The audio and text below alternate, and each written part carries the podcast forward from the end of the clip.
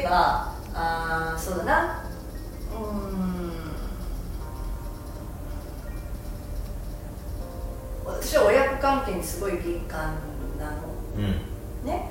家族が、まあ、前を歩いている親子の会話を聞くだけで、うん、それこそ気持ち悪いなっていう現象が起きるんです気持ち悪いっていうのは何？身体的に？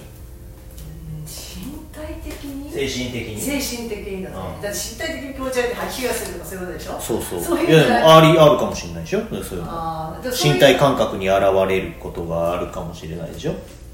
でも心と体がつながってるとしたら、なんか痛い気持ちになるっていうか違和感を感じる時っていうのはあんまり調和してないわけでしょ？うん。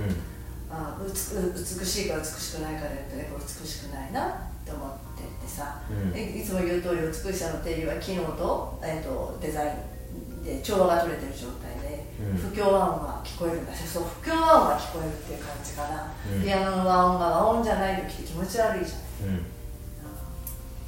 でそれでねねそこに対してできちゃうんだと思って。うん。でなんでできちゃうんだろうって思うんじゃない？うんいや別に。僕は思わないよ僕は思わないよ。で違う。私それに興味があるとかそういうことじゃないんだよ。なんかそういうことをやりたくて生まれてきたわけじゃないんだよ。うん。別に親子関係カウンセラーみたいになろうと思って勉強したわけでもないよね、あうん、教育関係に就こうと思った人間でもないし、うん。今自分がやってる本業をしたくてやってるかっていうとそうじゃないんだよ。だからできちゃうからって言ったじゃん、うん。できちゃうからそれが要は仕事になってお金になるところにいるからでしょ、うん。で自分はそれで稼い稼げるって変だけど仕事としてお給料おお金をいただけるんだって分かってるからやってるわけで、うん。それは才能だと思ったら才能なのかうん。でも後天的なものだよね。後天的なもんだよ。でそれなんで後天的なものになるかそれ何か環境がそうさせているとしたらうなんだろうってやっぱ思うじゃんなんで私はいつもいつもやりたいこととは違うやりたいことはそれじゃないっていつも言ってんじゃん。んうん。私教育を語りたいわけでもないし子供の世界の仕事をしたいわけでもないんだけど、うん。そこが卓越してるからやるんでしょ？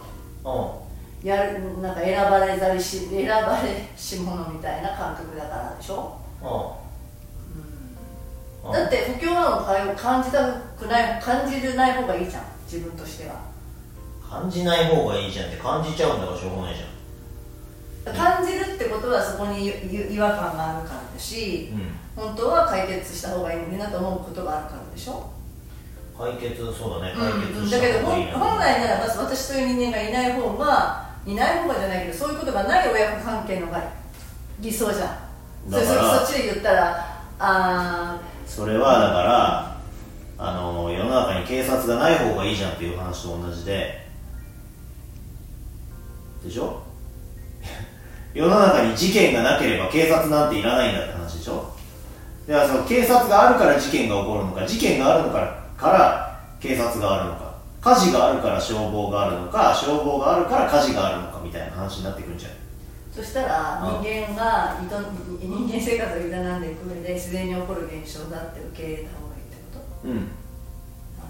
だって人間が人人間同士、えー、と別の個体が生きてる以上その圧力みたいなのが生まれるのはしょうがないじゃん。だって同じ存在じゃないんだから。